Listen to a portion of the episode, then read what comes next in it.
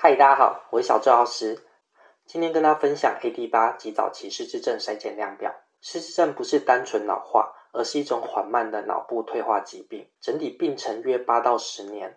症状不只是记忆力减退，还有认知功能退化，同时可能会出现干扰行为、个性改变、妄想与幻觉。严重的话，可能会影响工作和人际关系。根据台湾失智症协会的流行病学研究。推估一百零九年，台湾失智症人口已超过二十九万。如果跟台湾三百六十万六十五岁以上长者相比，平均每八位长者就有一名失智。而且在未来四十年内，失智症的人口更可能会超过八十五万。失智症的症状是缓慢出现的，患病初期若不是特别留意，很可能被当成一般老化而延误就医。今天要跟大家分享 AD 八及早期失智症筛检量表，这是一个民众与专业人员都可以使用的量表，而且不受种族、性别、教育程度的影响。希望以下介绍能让更多患者在及早期阶段就可以获得治疗与协助。嗨，大家好，我是用专业说白话、讲重点不废话的小周药师。你正在收看小周药师疗长照 AD 八及早期失智症筛检量表。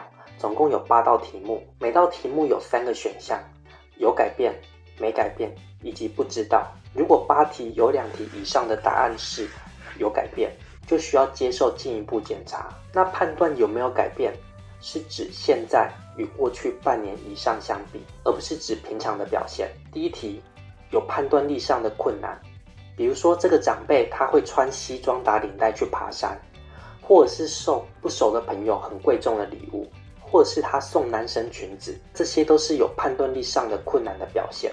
第二题，对活动和嗜好的兴趣降低，比如说以前喜欢下棋，但现在不喜欢下棋了，那很可能是因为他的脑部退化，造成他无法负荷下棋的思考，所以他现在不喜欢下棋了。问题三，重复相同的问题。或者是重复说一样的事情，可能的原因是脑部短期记忆衰退，导致他记不住他已经问过了或已经说过了。不过这是要排除他是因为焦虑而引起重复很多遍的状况。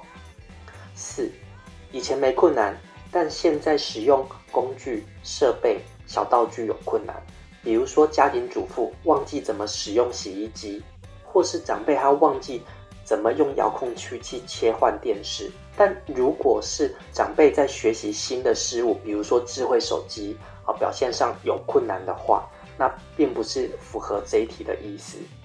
五，忘记正确的月份和年份。月份和年份是属于时间的大定向，对于一般人而言，应该都记得住。但如果你观察到长辈他在冬天的时候准备端午节的粽子，那就表示他搞混了时间的大定向。六。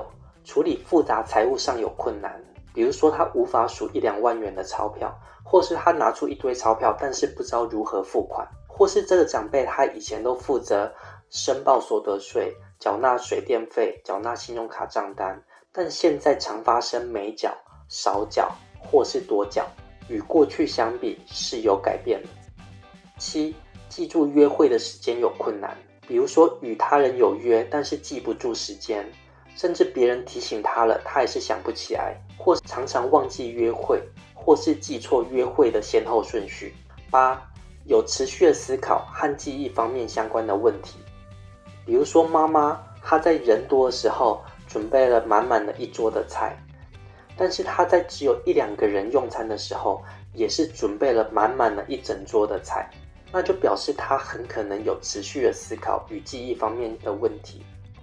如果以上八道题目有两题以上的答案是有改变，那就建议要到神经内科或精神科进一步检查，或是拨打失智症关怀专线零八零零四七四五八零。